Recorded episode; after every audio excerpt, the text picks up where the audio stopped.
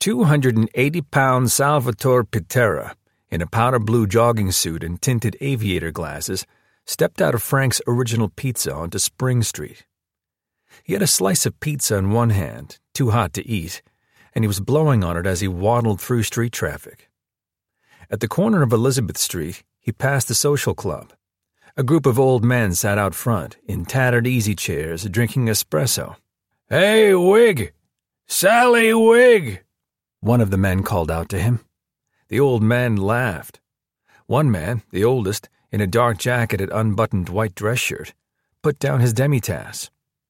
Hey, Sally, what you walking so funny for? You got the piles or something? I don't want to get any fucking pizza on my shoes, Sally said. Hey, Wig, said another espresso drinker. Looking good. The old man laughed. Sally kept walking west, his face all red now, jaw clenched, both eyes on his new bally running shoes. When he was out of sight of the old men, he reached up to feel if his hair was on right. Three young men in spattered white chef's jackets and black and white checked pants stood out front of the Dreadnought Grill. The chef, the tallest one, was pale and thin, with long brown hair that curled out from under his chef's hat. He held a copy of Larousse Gastronomique and was turning the pages furiously. He wore the hat high on his forehead and pulled straight back like a skull cap. A cigarette dangled from his mouth. Beurre Blanc, Berblanc, Beurre Blanc, he was saying. Reading over his shoulder was Tommy. Darker and not as tall as the chef, his hair stood up straight and spiky, like a young Trotsky's. He had a faded blue bandana draped over his shoulder. Two kitchen towels hung from his apron strings, one on each side, and he wore black food encrusted combat boots.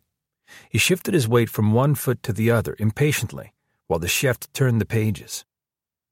Ricky, younger than the other two, with thinning blonde hair, stood at the chef's other shoulder, cleaning his fingernails with a paring knife. He gnawed on a plastic swizzle stick.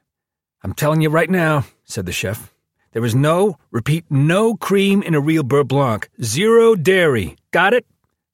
Look. He found the page in Larousse. You see any mention of cream in there? No. You put cream in there? It ain't Beurre Blanc. Tommy, his sous chef, turned away from the book, saying, Glad I didn't take the bet. He reached in his front chest pocket, fished out a Marlboro, and lit it. So what the hell we been serving then? I don't know what it is, said the chef. It's cheating is what it is. And I'm telling you right now, both of you, I come in and find you or Ricky sneaking cream in there again, you'll be peeling fucking shallots and bearding mussels for the next fucking month. That's how we made it at Ciro's, said Ricky lamely. Keeps it from breaking. I don't care how they do it at Ciro's, said the chef. Ciro's is a fucking slop house. I want it done this way, like it says in the book, the right way. And strain it. I'm not asking for you to run it through a goddamn cheesecloth, for Christ's sakes.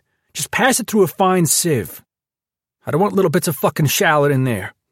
Yesterday, I come in, and Tommy here's got a beurre sitting out like, like fucking tartar sauce. It's got so many shallots in it. And cold. Shit was sitting up like a rock. You put that on a piece of fish, it's gonna slide right off your lap like a scoop of ice cream. All right, said Tommy. I got it. No more dairy in the beurre. I guess this means I gotta stop putting cornstarch in the demi glace? The chef turned and gave him a dirty look. Go suck a turd, Tommy. Ricky pushed some long blonde hair out of his eyes and put the paring knife in his jacket pocket. He started to peel a gray, rust colored band aid off his left thumb. Chef uncovers another crime against food. Perpetrator unmasked. Dining public grateful. Case closed. That thumb doesn't look so good, said the chef. It's coming along, said Ricky, holding up a swollen pink digit neatly bisected by a jagged wound. He rolled up the old band aid into a little ball and flicked it into the street. He reached into his breast pocket for two new ones. These things are a fucking pain to unwrap, he said. The chef helped him to rewrap the wound. Just don't leave any band aids in the food, he said. Then he turned and disappeared down the steps into the clatter and hiss of the basement kitchen. He's cranky today, said Tommy. What's his problem?